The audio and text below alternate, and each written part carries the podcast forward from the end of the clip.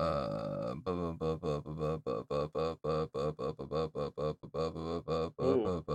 remix.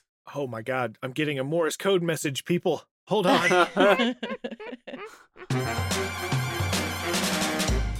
Hello and welcome to Creativity and Chaos, a 1L2N podcast. I'm Amy and we are joined by some talented people today. Missy? I like to write. Mike? I like to steal people's writing. Tommy, and our most talented guest, Liam. Yo. We are a family of creatives going through the story writing process, and we're bringing you along for the ride. Hello, everyone. How are you doing this week? I gotta keep you on your toes. You never know what's gonna come out of me, you know? That's true. You you. It's fair point. I would just like to declare death to daylight savings time. Oh, yeah, that did suck. Can we just stop, I, please? I didn't know it was happening until this morning, which is the first time. Yeah. This could have been the time if my phone did not change that I would have missed something based upon daylight savings. So It's on now. We turned it on. It makes sense. Let it be later, later in the day. Let's just never shut it off again. Just can we just stop it, please? I agree. My body just can't take the back and forth. It takes weeks, sometimes months for me to recover from this. And then I have the dread of having to go through it all over again. So I think it's the one industry that you could blame for it is Big Sun. Oh, But Big Sun hasn't done anything differently in, you know, millions of years. Hmm. Like, that's true. it's not Big Sun's fault. Have you all seen Earth's fault. the videos of how we imagine the solar system going through space versus how it actually is? Oh, yeah. Like how people think about it like in a sphere, Yeah. or not a sphere, like a disc, but it's actually like a corkscrew. Yeah, it's like a corkscrew spiraling through space with like all the planets chasing the sun. Yeah. Yeah. It's cool. Come back. Yeah. Please come back. No, don't leave me. You're warm. Sounds like, dang it, I can't get these kids away from me. I just need five minutes to myself. Mom, mom, wait, mom, come back. Yeah. Mom, I'm hungry. Mom, where's my socks? And then Mom, that moon crashed into me. I guess Pluto is just the black sheep of the family because nobody acknowledges it anymore. But it's still following along, which is so sad. Pluto's Still a following along member. with all the other solar bodies that are just like it. So There you go. yeah, Pluto's adopted, but we still love them. don't feel bad for Pluto. Pluto was lying about what it was for a long time till somebody put Pluto in their place. Yeah, Pluto just wishes it could be a Neptune. I mean, come on. Mm-hmm. Which is exactly why they're adopted. Get as big as Eris and get back to me, Pluto. Mm-hmm. Wow. There's a lot of discord about Pluto. How's everyone this week?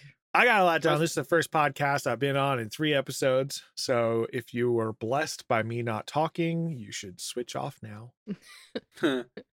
I've been super busy with school, but I just did a presentation and I did two midterms this week and a bunch of other stuff. So yeah, it was great. AKA great with quotations. I had a simple uh, work week. Work week was fun, but uh, I I tried pickleball for the first time this week, Ooh. How is that? and I really loved it. like I really really loved it. It was a great workout, and the friend I was with, she was she was going easy on me for sure. 'cause she wanted to spike my ass, but it it was just like a a warm up to tennis, and I've never played tennis or pickleball or anything of that variety besides like ping pong or table tennis. So this is my first real experience of like trying to actually have like a good form and running around. It was great. It was a good day for it too. It's like 50s, clear skies. Ah, Isn't it like Highly the recommend. fastest growing sport in America? Yeah. I think. I did not know that. Yeah, I, they they're building pickleball courts in our town, and I was like, That's "What weird. the hell's pickleball?" And then I looked it up, and it's like pickleball is a sport for old people, and I was like, "I really want to try that.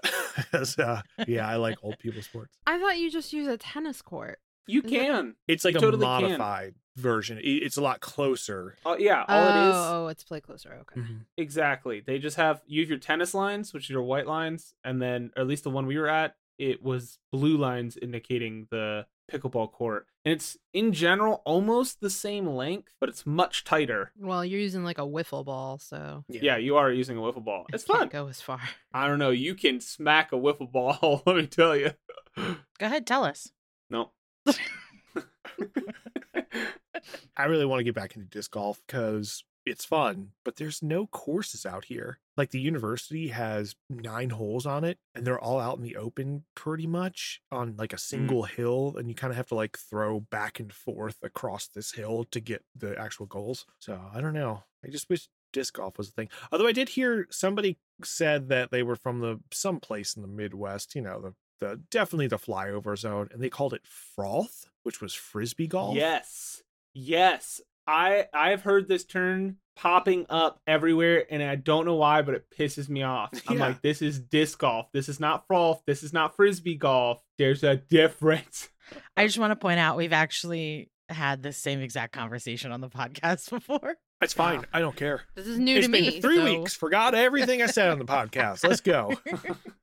So wait, but wouldn't wouldn't there be a difference though? Because like disc golf, you're using these heavy discs, whereas frisbee golf or frolf or whatever dumb name it has, you're using a frisbee. Like those are separate in- instruments, right? Well, I think frisbee golf is like usually disc golf, but they're just calling it frisbee golf because it you're still using the yeah. discs, but you're the discs are frisbee like. They're just smaller and heavier. Even though they are classified as discs, Missy, people are calling them frisbees. And they're calling them it's They're they're, doing it calling in it, I frisbee correct. golf. just said that. And I then just said that. Thank you for Oh. explaining that, Tommy. I appreciate it. Yeah. that. I could see the confusion on her face and Amy, I've got away with words. We all know it. yeah, okay. Yeah. Out of everyone. I didn't say it was a good way with words. I just said away. Um, so I was thinking, and then blah, blah, blah, blah, blah, and then we usually have to ask for clarification. it's it's more like so anyway today i was thinking about uh, Yeah, yeah. I sorry. No, I, if I you forgot like- to get more distant from the microphone as I was talking. yeah yeah You're like, so anyways, I well, okay. So the thing okay, wait, wait. So i i really enjoyed today. It was great. yeah It's I better did, than me you. though, because I'll talk and I'll just stop mid sentence and just forget everything I was talking i love that i love that so much happens all the time now, and it's very frustrating. that happens to me when i'm just doing something else and it pisses liam off so much he's like what were you gonna say tommy what were you gonna say tommy say it and he'll start yelling at me and it's good. I, I used to do that because you did it all the time, but now I've just accepted it. It's a way of life. Mhm. Can't speak. Yeah, but Tommy, is it because you get distracted or because your brain just It's flushes? 'cause i'm stupid It's a mixture of both most of the time. Yeah, So, my look, he's brain just distracted hits a right now. button and mm-hmm. deletes all the information at the most inconvenient times. So I wonder what level of ADHD we all have. oh, I'm sure. Like, I- often wondered. Yeah, I'd, I'd love to get like actually diagnosed to see if it's you know Yeah. a thing. It's just it's a long process too. Yeah. Whenever I'm editing the podcast, especially if it's an older one and I just don't remember what I said, I'll be listening to the conversation and then I'll be like, yeah, but we forgot to talk about this, even though one of you had just talked about it. I'm like, yeah wow, I don't hear anything. Good job, Yeah. Amy. Liam's experience with this with me is when talking about a TV series, even if it's something we just finished watching, and I will have zero recollection of scenes in the show or even major plot points. He was showing me something last night on a show that we had watched together. I was like, I don't remember this at all. Like that character was in the show? What? like I just don't remember it. But it also explains why I can enjoy watching the same shows over and over again because so much of the material is new to me every time. you make a good point That's why I like reading books over and over again because I feel like, especially when you're just, especially the first time and you're reading, you're like, I just need to get this into my brain. I need to know what happens next. And then you read it again, and I'm like, wow, I missed a lot. And then you read it again, you're like, I missed a lot, even though I've read this multiple times before. Yes. So I, I get that. I feel that. But I don't know if that's just because I'm stupid or I don't read carefully. Probably a little bit. of both. serotonin overdose. You're just like, I'm, I'm, I'm, I'm, I'm, I'm, I'm, oh my gosh, that was such a good experience. What did I experience? Yeah. That's why sometimes I'll read a book and then I'll listen to the audiobook and I'll be like, they said what? When did they say that? Go back to the book. I'm like, oh yeah, I guess they did. I just completely missed that. Well, you absorb information differently depending upon if you're hearing it or seeing it or This reading is true. it. So This is very true. that's why when you're learning something new, the more sources of like styles of information that you can get into you will help reinforce that. Speaking of learning something new taken from all sources, guys, the AI, it's taken over. Thank God it's about time. Anyways, next subject. I was like, I, I don't have anything to say about this, but I know you two did, so I was waiting for you guys to jump I in there. I know. I think we need, first of all, I think the term artificial intelligence or AI is getting Is- thrown around loosely. it is. for sure. And we have not actually discovered, invented, created, or caused to happen artificial intelligence yet. Like, we're nowhere near it. Yeah, we have PAI, like pre-artificial intelligence, Yes. or programmed artificial intelligence. Like a we can make what is it? super, super, super seemingly intelligent machines, but we're just making that machine and programming it how to make decisions. Like it's not conscious. It's not, it doesn't have the capacity to learn things that we haven't already taught it to learn or how to learn. Oh, so it's not a Skynet situation? Not yet. Oh, not if scientists have anything to do with it. They're so excited about bringing the end of the world that they just try harder every day.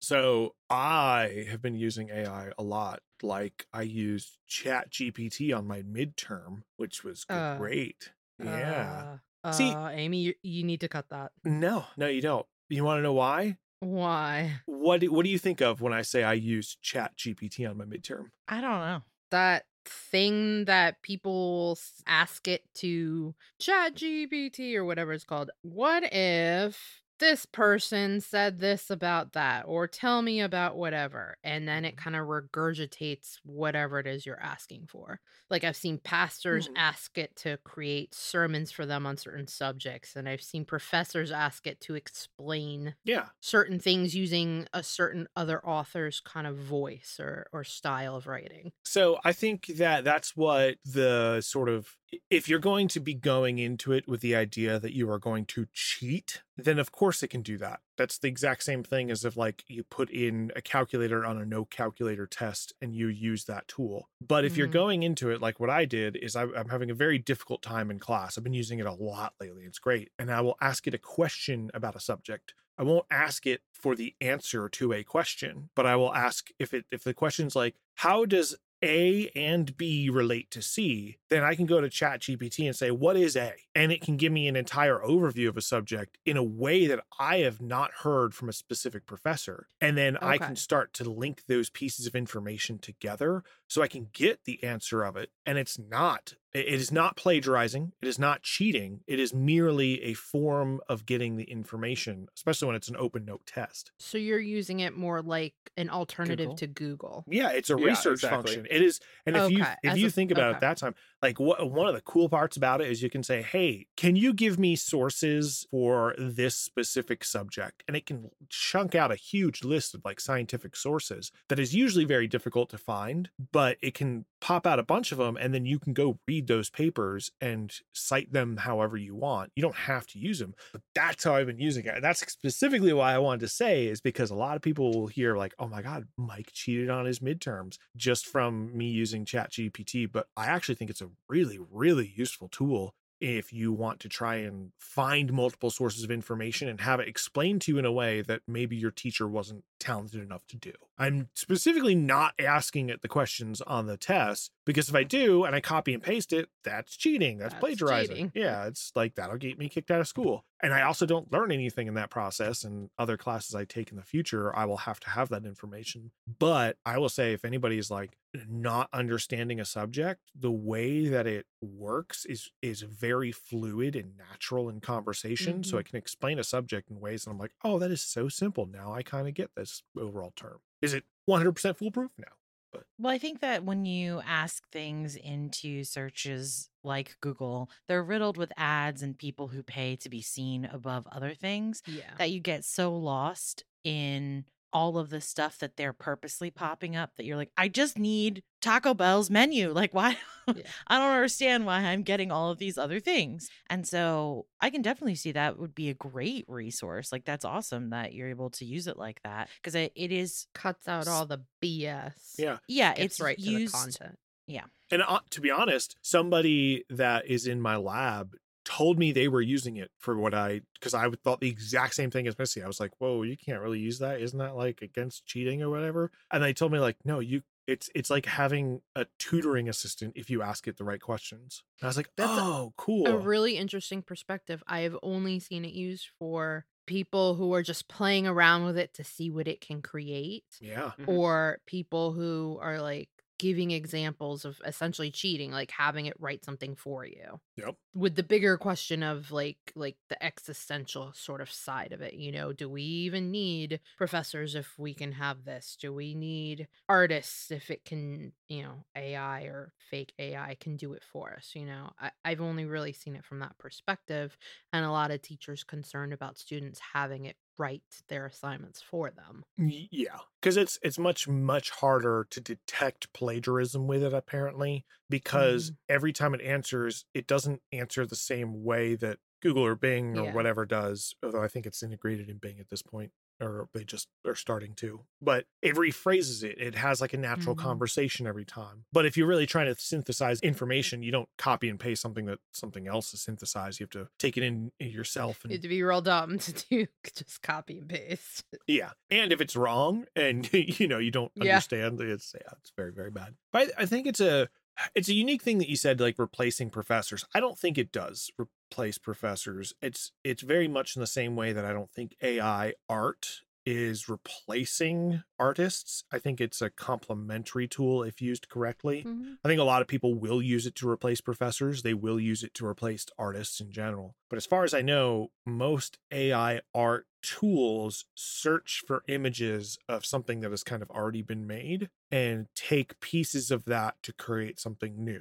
It's more of a springboard Y- yeah. than original creation. It gets kind of interesting when you think about, you know, copyright laws and and you know, fair use. Obviously, DJs did this with music when turntables came out and people started remixing songs and Mhm. taking snippets to make their own, but that was a person doing it. So he can say that there's some sort of artistic creativity behind that. But then when a machine does it, it becomes something something different in our mind. A machine is not allowed to be artistic because it's something that I guess we limit only for humans and I don't know. I, I've again, I don't really have a problem with AI art only if it is complementary or used, you know, in certain situations. If you're obviously going to AI art and you say, "I want an art piece that is in this style, just like this person makes," then maybe that's a little weird because the AI is going to look only at that person's stuff. I don't know. mm-hmm. It could also be an educational tool.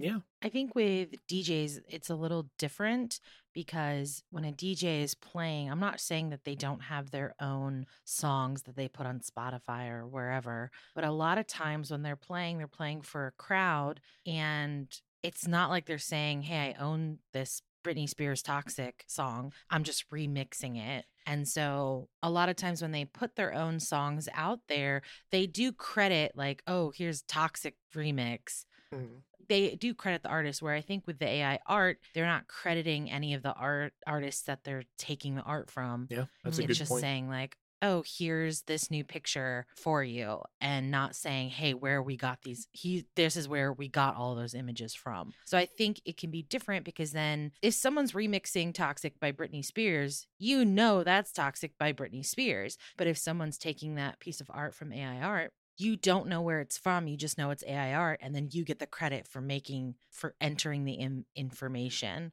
and i think that does take away from the artist who did originally create those pieces which i know we've gone over this before so we don't have to talk about Yeah. that portion but i just wanted to to add my two cents I'm gonna talk about it because Okay. what I wanted to talk about specifically, Corridor Crew, which is a digital media company that they release a bunch of like tiny little CGI skits or something along the lines of like it could be actual real life mixed with CGI type stuff. They just they just release a bunch of skits on YouTube and you can watch it. They released a recent video that was called Anime Rock Paper Scissors. It's, it's just a dumb little skit that they made and the entirety of that anime was made using AI art essentially. And what they did and they fully explain in like thorough detail exactly what they did. They shot themselves live action behind a green screen and got keyframes of exactly what they wanted. And then they had an AI draw over them in the style of Vampire Hunter D Bloodlust,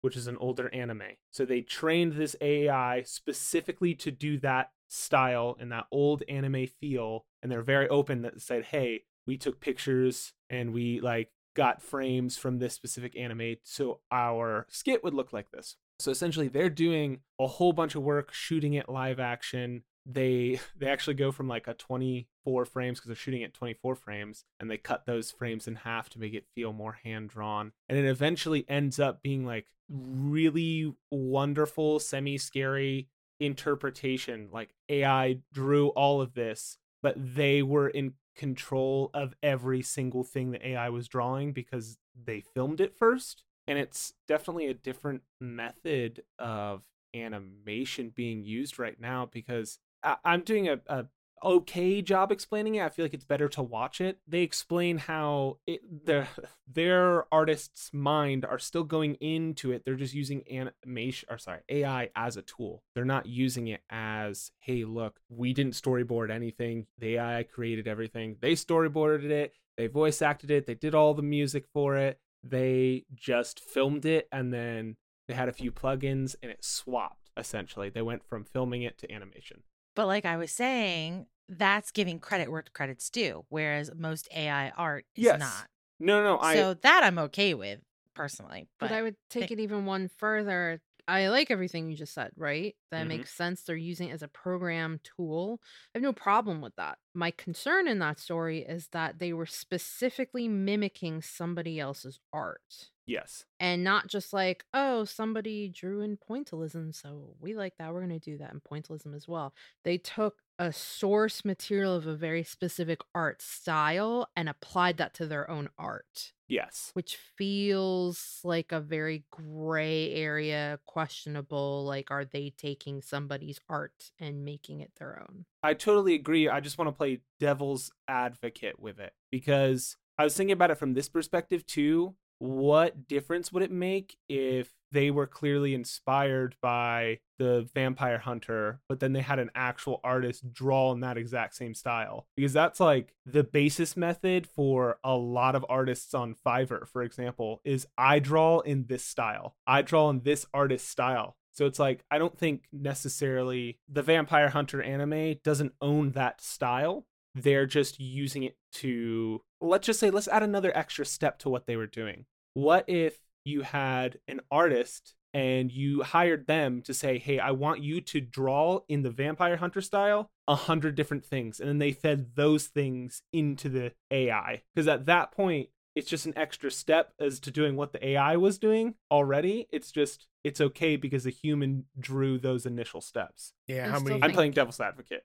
You have an, a, a gray area, like Yeah. using somebody else's style. You're just shifting it on to another person instead of the AI, right? Yeah. like i think it ultimately comes down to monetization right so if you are borrowing from somebody else's material and then turning around and making money off of it that's no different than borrowing from someone's music right and making money off of it which is not allowed right you get in trouble for that if you're doing something just for your own entertainment or as a gift to someone or whatever, I don't have a problem with that at all. It's when you turn around and are making money off of something that somebody else came up with, designs without necessarily royalties or paying, like I- I getting guess- permission, or I don't know. Where do you draw the line with well, that? I, I think that's where you have to you have to think know. about how many degrees of separation do you need first of all, and then can you copyright or own a style? Like what I don't know. you know, if you are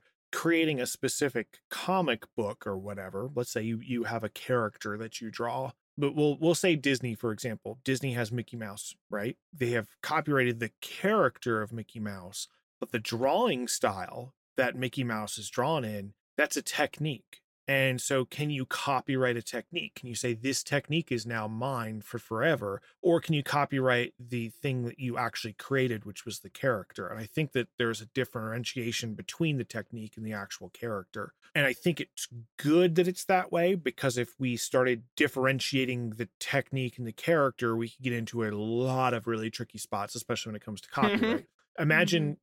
Your four chord progression that you know every Oh, single pop yeah, song is oh, based yeah. upon Oh yeah. if you say well you can't do that because i use those progressions that's my technique that's that's the thing then all of a sudden we go ooh do we have to contribute back to it i think that if if you are specifically being inspired by a a very specific artist. You should say this is the artist that i was inspired by for this production. But unless you are reproducing that artist's original work or something that is so drastically close to it i don't know if i agree that you shouldn't monetize it but i do agree that you should absolutely say who you were you were basing your creative At the very or- least, yeah.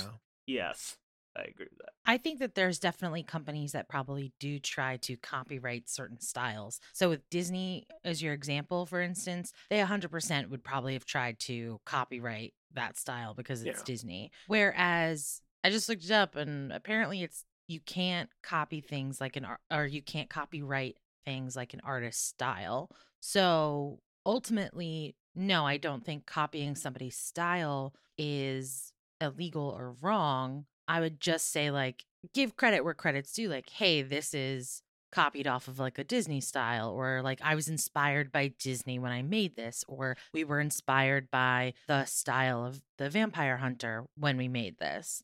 I think if you're copying the anime frame by frame, well, that's a different that's a different mm-hmm. thing. If you're Yeah. stealing their voice the voice actors voices if you are stealing the story or just reusing the story but it's like a different animation okay well then that's wrong. But if they're creating their own mm-hmm. thing and using the style of vampire hunter and they said that they were using it like i think that that's okay. If they just said oh yeah this is brand new like we just came up with this style on our own like that's a different story. I don't think it's illegal but it's very crummy of them to do Yeah. From my perspective, I am very excited for this type of technology. I'm obviously I'm cautiously optimistic, I feel like is the best way to describe it. Because I think this is going to be a wonderful tool to inspire a lot of people who otherwise wouldn't be able to create visual phenomenons. So I'm excited for it. On the other hand, I'm obviously a little scared because some of the some of like the voice AI and and obviously the AI art is getting really good. So it can be used for good and bad, I guess. I think it's it's a tool and it's very dependent upon your intent behind it. And that is the great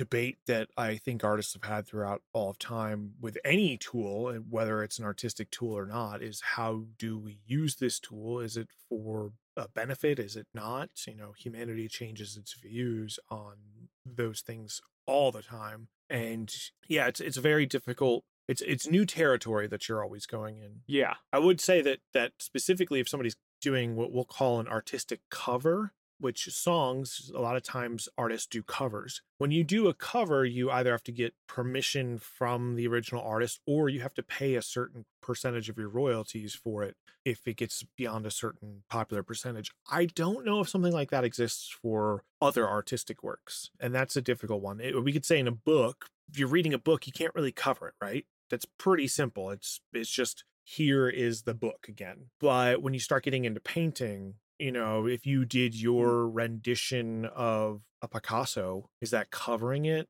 It's just a it's a whole weird territory that I think it takes a lot of time to try and suss out what's right or wrong. And I think with AI, especially in this boom of this new type of technology, we're going to see it get better and we're going to see those rules quickly get flushed out, I think. Cuz everyone's hopping on it and it's just it's just getting more and more popular and therefore people are coming up with new techniques, sharing it with each other. It's just a thing that's going to keep getting better and better really fast over the next year and we're going to see those rules instantly like come like oh, you can't do that. Can't do this. Can't do that. I want to go back to the books real quick, like you were talking about, Mike. I don't think you can really copy a book.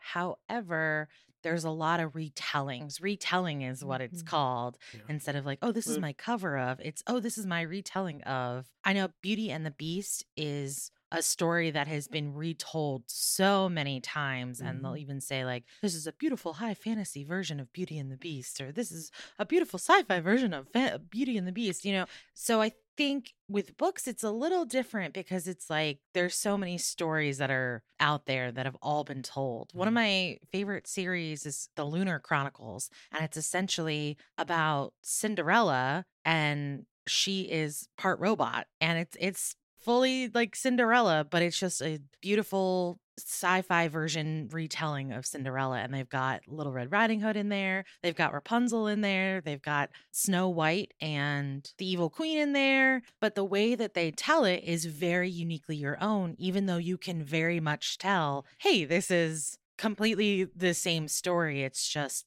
fascinating because it's a retelling. So I think it is a little different for books in that sense. I haven't heard of someone straight up being like, "Yeah, this is my my book." And you're like, "No, that is literally you literally just said the story of Beauty and the Beast.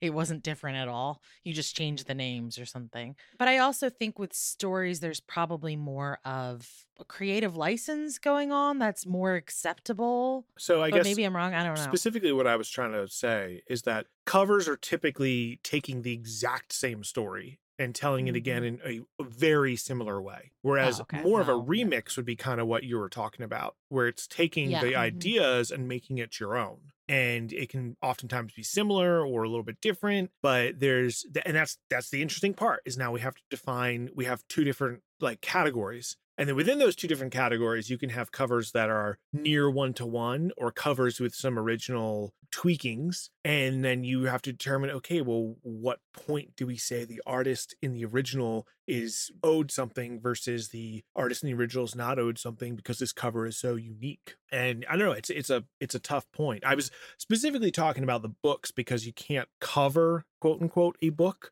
in the same way that you could do something else because if you just rewrite it, it's it's the exact Pretty yeah. obvious. Yeah, there, there's no other layers to that. I suppose the the only way you could really cover it is if you did like a book reading for someone else's book. That's true. Yeah, you could do something like that. You could you could cover it in an audiobook because that's a different another layer of an artistic like adding on to. One person could read it one way, one person could read it the other. It's about how many layers of this nacho dip do we want to add onto it? Because the more layers you add on, the less it is just straight salsa. you know? but I like straight salsa. oh, me too. Absolutely. But sometimes By the spoonful, gross. Yeah, but can we define salsa as also a seven layer bean dip? You know, they both No. both might have salsa. Get your beans out of my salsa. It depends upon it's you could be like, this is a deconstructed salsa. So it's just like yeah. a layer of tomato sauce, a layer of onions. I hate that. So I it's still that. a dip, I but it's love it. really just love it so salsa deconstructed. I, I think another way to think about this whole AI thing is that, like Missy said, we don't have AI. We have stuff that we Yeah. programmed at this That's true. point. It's a very complex algorithm that says if A and B and C happens, then D, whatever. Yeah, make D. It's Yeah. kind of the same way. I'm going to relate this all the way back to DJs, I think. Is it's kind of the same way that DJs act, right? They go, I know the beats per minute and I know the bass line that gets people moving and I know the hooks that sound really good. And if I can combine them all together, I can make this other thing. So they can search through songs, they can do a kind of internal algorithm and say, what piece for A, B, and C do I need to create that new remix? That's something that's interesting. And that's really all AI is doing. It's that the difference is humans naturally do it. We have some sort of intuition. And I think when Hmm. people can't really express the specific steps that they're doing, we call it artistic nature. But I do truly hmm. believe that artistic nature, if you want to boil it down, can be a process of if you do each one of these tiny little steps, then you can get this final product. Now, will it be a very similar product to what other people have created? Yes, it will. But at the same time, that's that's kind of how we can look at learning and music and everything is just taking a bunch of steps and trying to combine them together into our own piece but realistically all those steps have already existed and all the steps will probably continue to exist for a very long time. Was so profound. Hmm. just what happens when i have three weeks off. I come back i say smart stuff and, And then that's next week, yeah next week i'll be like i i made desk. That's because i ordered a desk so. So, what you're saying is that AI art isn't inherently good and it's not inherently bad, but it might fall somewhere in like a, a gray middle ground. a middle a middle uh, area a gray a, a morally ambiguous spot where perhaps Mm. some people use it for good and some people use it for bad like some people are the villains and some people are the heroes and it all depends upon the i'm gonna stop talking But now perspective That sounds is, interesting. We should talk about that. perspective is everything because which one is which? Yeah.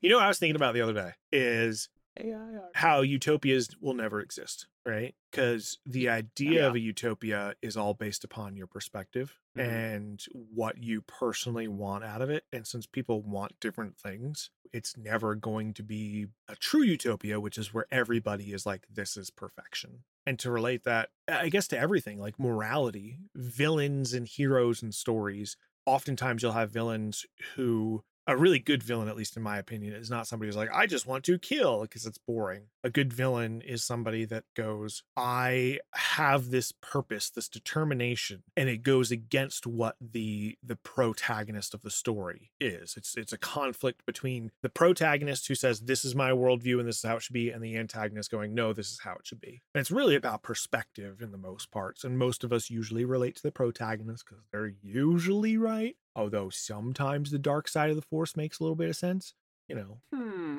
Honestly, I feel like if we combine the light side and the dark side and have it a little morally gray, it would make more sense. But that's all I'm saying. They You have are to have a balance constantly in the talking force. about balance in the Yeah. force, and yet they always forget to balance the force. They're So, really bad at it.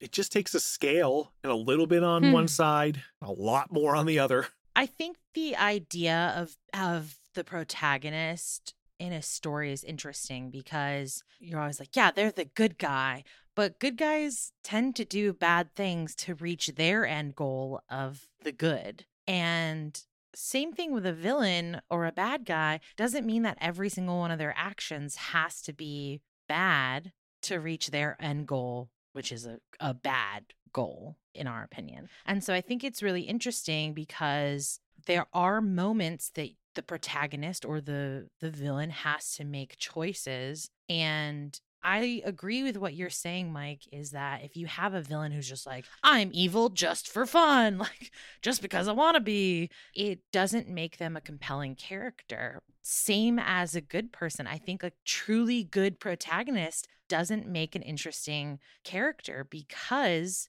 humans are not purely good or purely evil. They're a bad guy can have a family and love his kids or their kids. It could be a woman. Equal rights. Woo.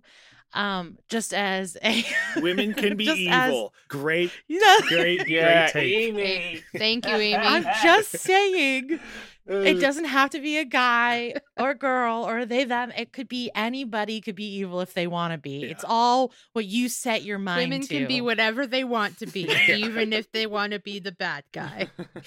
Yeah. No, but the example I always come to is if a good guy kills the bad character, they have to kill somebody in order to get rid of the bad character. So doesn't that make them bad because they're using something that is wrong to complete their end goal? yeah is is murder ever justified and that's the idea yeah it's like well in self-defense it's like but still murder Yeah. you know it's But It is it is. still murder? Yeah, it is, but That's- it's it's not because it's justified, right? Murder is killing one person. You know, if that's how we define it, I guess murder is killing Yeah. somebody. Then you have to say, okay, but what excuses can we give? Because I mean, come on, there's always a little bit of excuses. Everybody can kill somebody at one point, right? Everybody, come on, come on.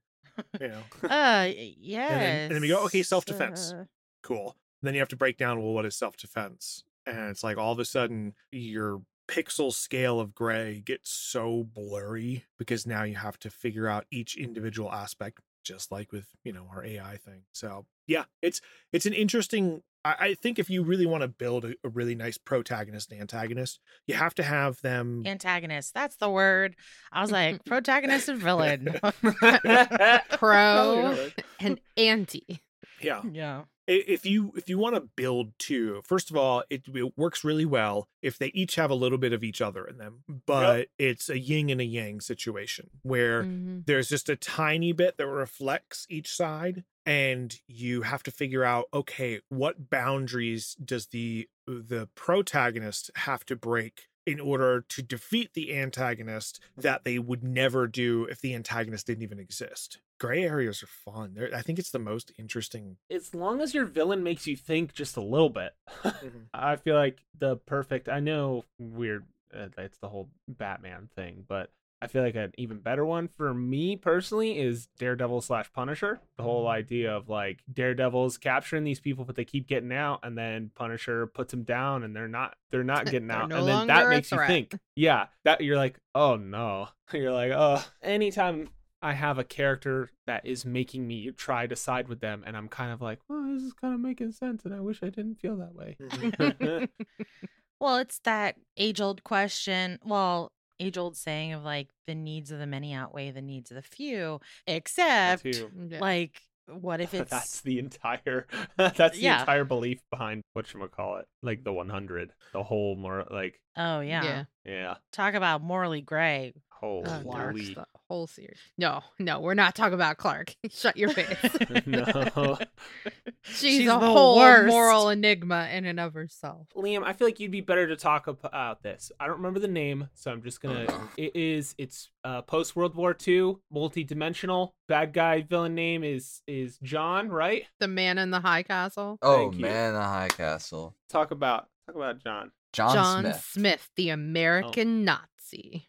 He's one go. of my favorite characters ever because he's a very interesting character. So basically, towards the end of the war, when the Nazis captured America, he was given a choice to either join the Nazis and save his family or to try and flee and see if he can make it out or not. So he decided to join the Nazis and protect his family. But as the time goes on, he rises the ranks more and more and he gets more and more in line with the Nazi ideology to uh, when at first it was just to protect his family but now it's starting to become part of his entire life and he realizes it and it, it begins to disgust him disgust Is that the right word? Disgust. Disgust. disgust him but at the same time he doesn't really do anything about it because he, he- i mean in the end he can't really do anything about it he just continues to do his thing but it, he doesn't really start to change until one of the nazi ideologies that hurt so many people really begin to hurt him where his son got some kind of disease. I don't know what disease he got but he got a disease that was going to be fatal.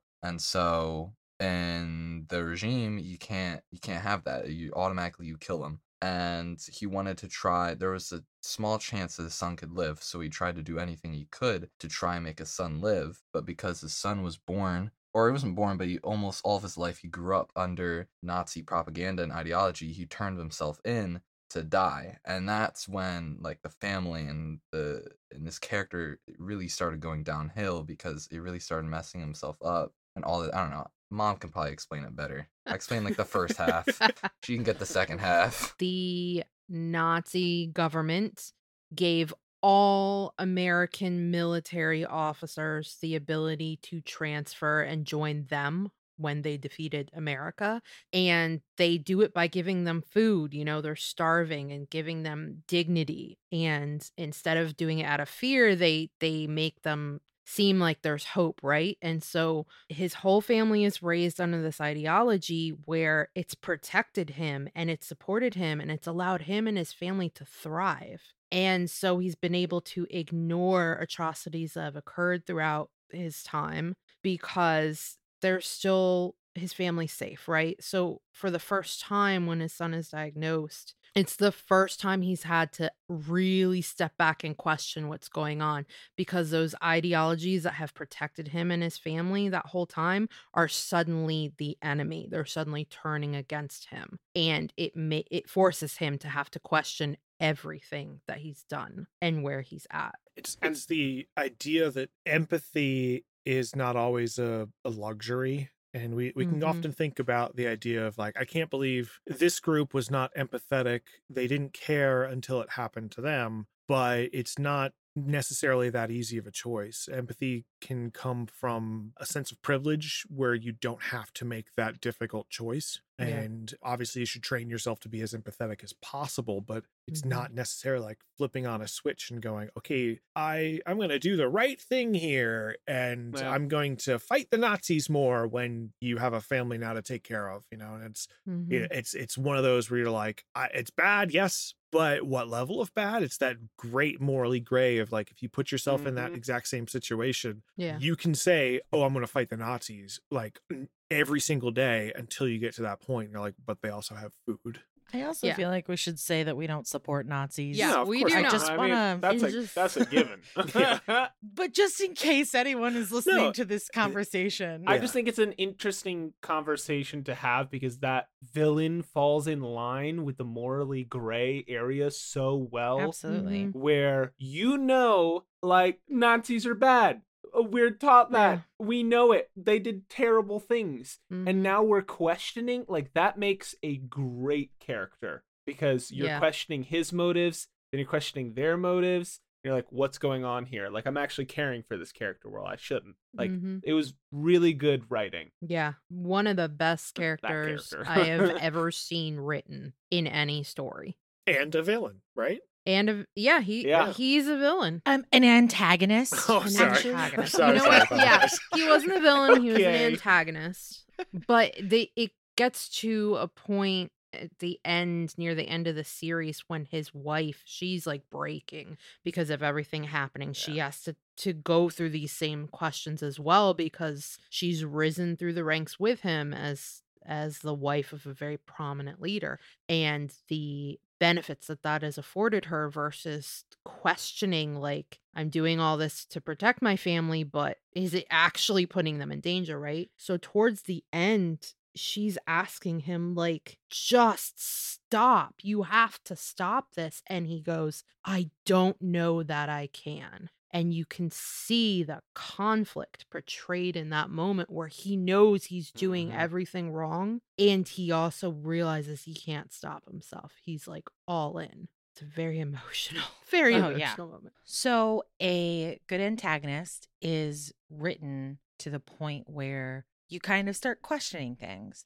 But is a good protagonist also written well when you start questioning things? Uh, kind of. I would say a more interesting protagonist is written that way. Yeah, Uh, yeah, yeah. Especially if you see That's better way. the to put it. protagonist making decisions that you're like, dude, no, you shouldn't do that. No. Because I, I think in general, if you're looking at characters and you want to understand character arcs or just stories in general, you have to think what choices does the character make? And a good story will have more than one choice available, and each option will seem fine. And then that choice will then inform how the character makes their next choice, and their next choice, and their next choice. And eventually it will change how the character reacts to their decisions maybe they'll come to have regret for their choices or maybe they will they will get stronger along the way but if you have the idea of a mary sue in a a position of being a protagonist then you really as a personal like watcher I, I don't like those kind of characters i like when the characters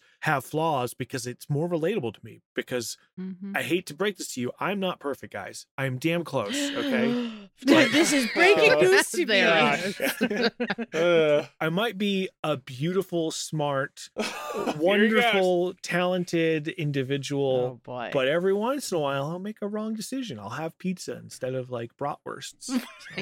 That sounds like a great character. Ugh, yeah. Protagonist breaks character and he eats pizza. yeah. but it, it makes them it makes the characters more relatable and Yeah. the more relatable a character is especially when you're looking at the perspective of flawed good people right like we all want to think of ourselves as a good person but we all have shames and guilts about things that we have done and in many ways we're just broken right so when we see this good character on a screen or in, read them in a book and they're flawed and broken too it not only is more entertaining because it's realistic it gives you hope in your life like yeah.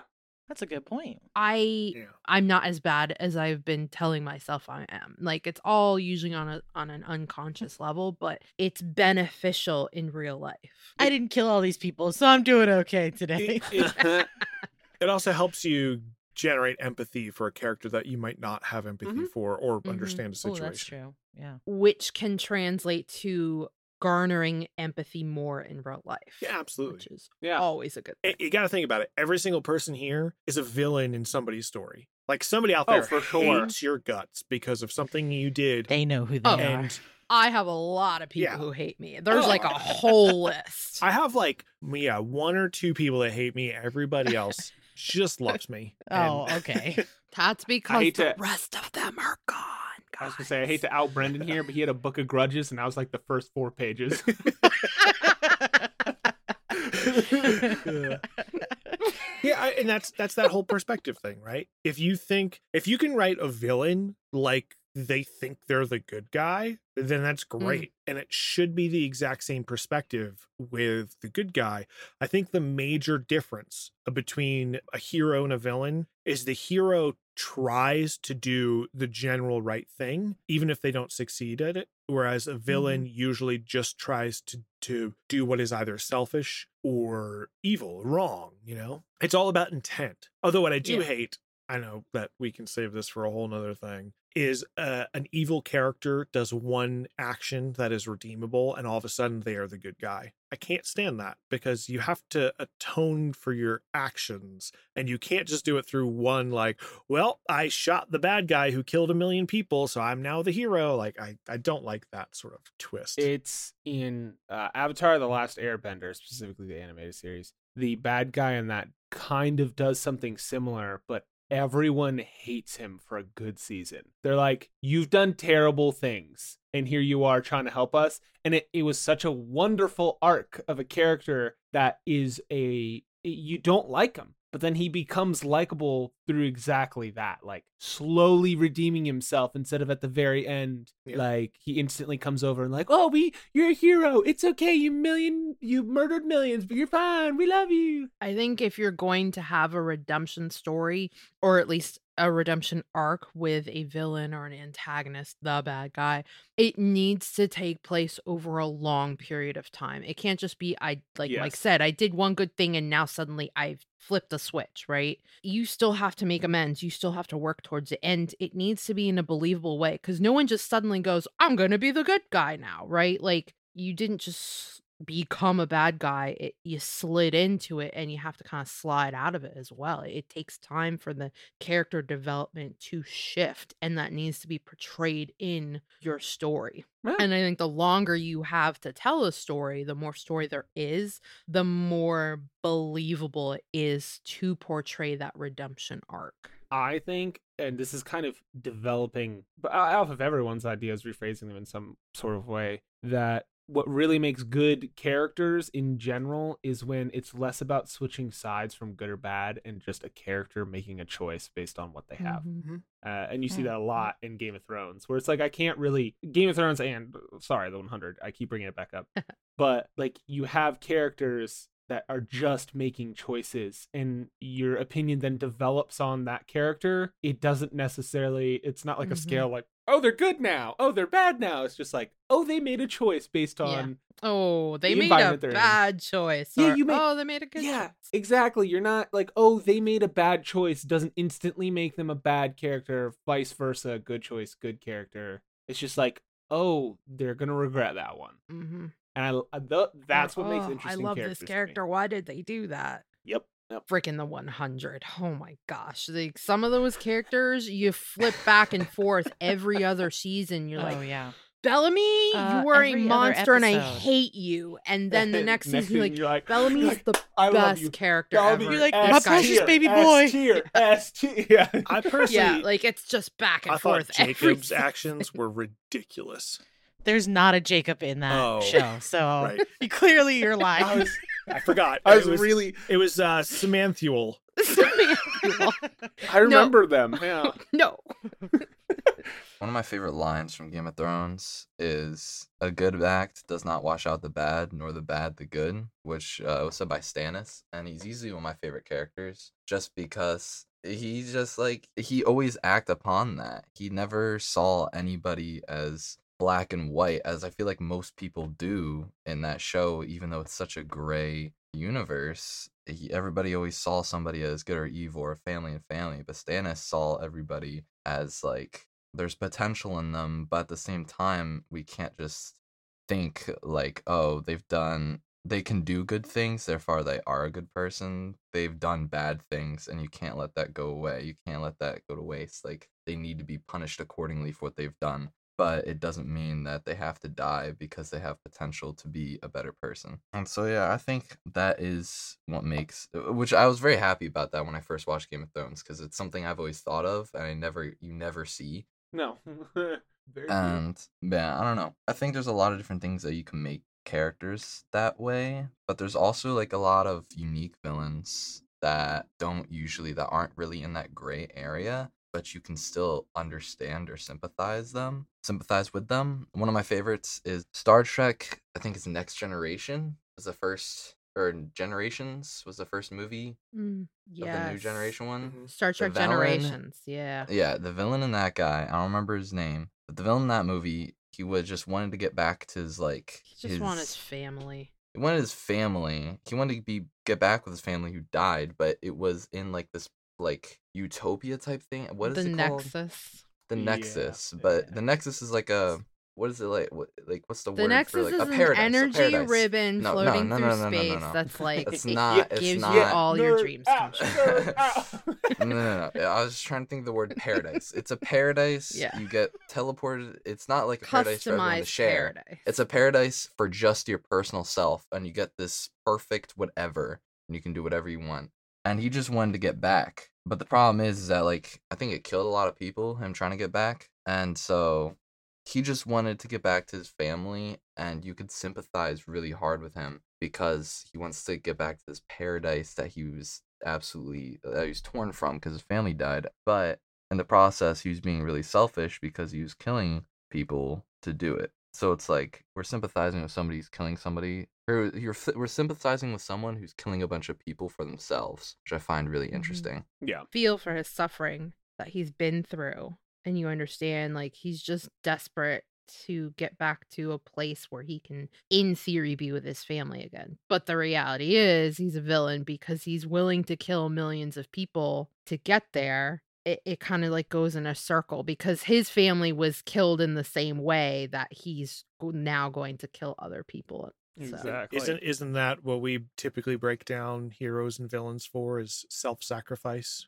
is a hero, whereas Mhm. It's true. Yeah, sacrificing so. of others for your own self is the villain. Yep. I think that's the core element in almost every single good versus bad. Is do you you know is it for everybody else or is it for yourself? yeah exactly Another unique villain that's really popular, I guess, is that a lot of people like for some reason is the Joker, who he's just I mean, he's pretty much pure chaos and pure evil, but yet people love him a lot. I don't know if it's because of charisma or if because sometimes he makes some good points in the middle of killing a bunch of people, but I've never understood. I, I think he's a really good villain just because he's so unique, but I don't understand why people like him in a lot of other ways besides that, you know? I feel like maybe they like him because he's the antithesis of Batman, and therefore it makes Batman grow as a character when when he is questioning the rules he set out for himself, which makes us as an audience more interested in that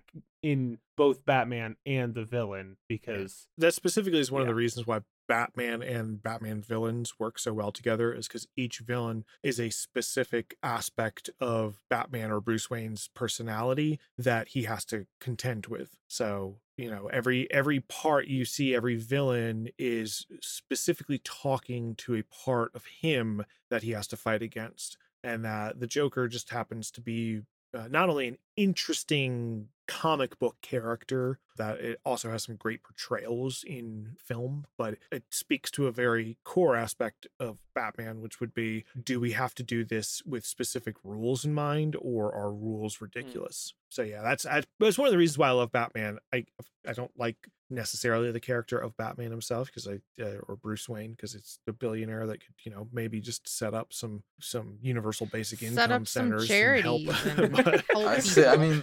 Everybody says that, but he constantly does in like almost all his That's true. He's got the He Bruce Wayne setting up, Foundation going. Yeah. like foundations and charities. yeah it's Yeah. not enough along Do with more. punching people. Also, just just kill the Joker. Just do it. It's fine. He'll st- he won't murder as many If people. If you're unwilling to do it, hire someone who will. You've Yeah. got the money. Yeah. Your son Damian, he'll kill the Joker. It's fine. Just let him do it. perfect. Batman has a son?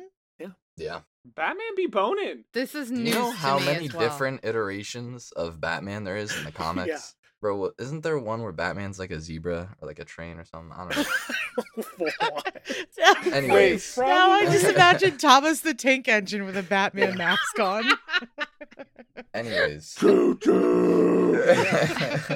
Ba ba ba ba ba ba ba. Uh, I did want to go back real quick before we wrap up, talking about long arcs of redemption for a villain versus you know snap i made a decision and suddenly i'm uh, i'm a good guy. I think one of the best portrayals of this that i have seen is in the walking dead.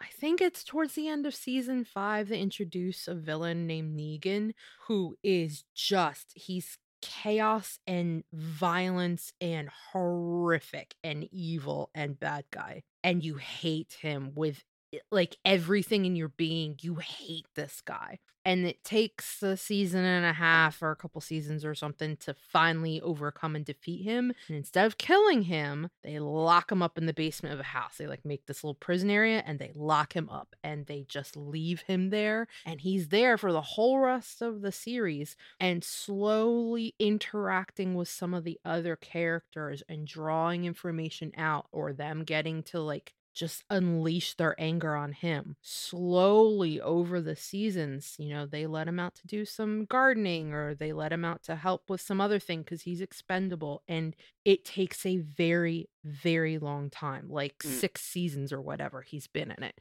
where he's you still hate him, but you love him as well. Like he becomes really the star of the show because of the way that they write him. It's so well written. It's so slow burning his shift from bad guy into not so bad guy mm-hmm. into tolerable guy into okay he really actually gives a damn about these people he used to want to just kill I think you could say the if you're looking at a the opposite of that, you can do Walter Wright, White and Breaking Bad goes from yes goes from just a a this true. is just a dude yeah this is I want to do something for my family to like I only care about me, and it takes Mhm. five seasons to do that. Yeah, it's they reflect each other very well. And that's that's why Breaking Bad was so s- compelling because it slowly transformed his character over time. yeah, yeah, he's he's a constantly evolving character, like most Mhm. of the characters in that show. That's why it was interesting. Yeah.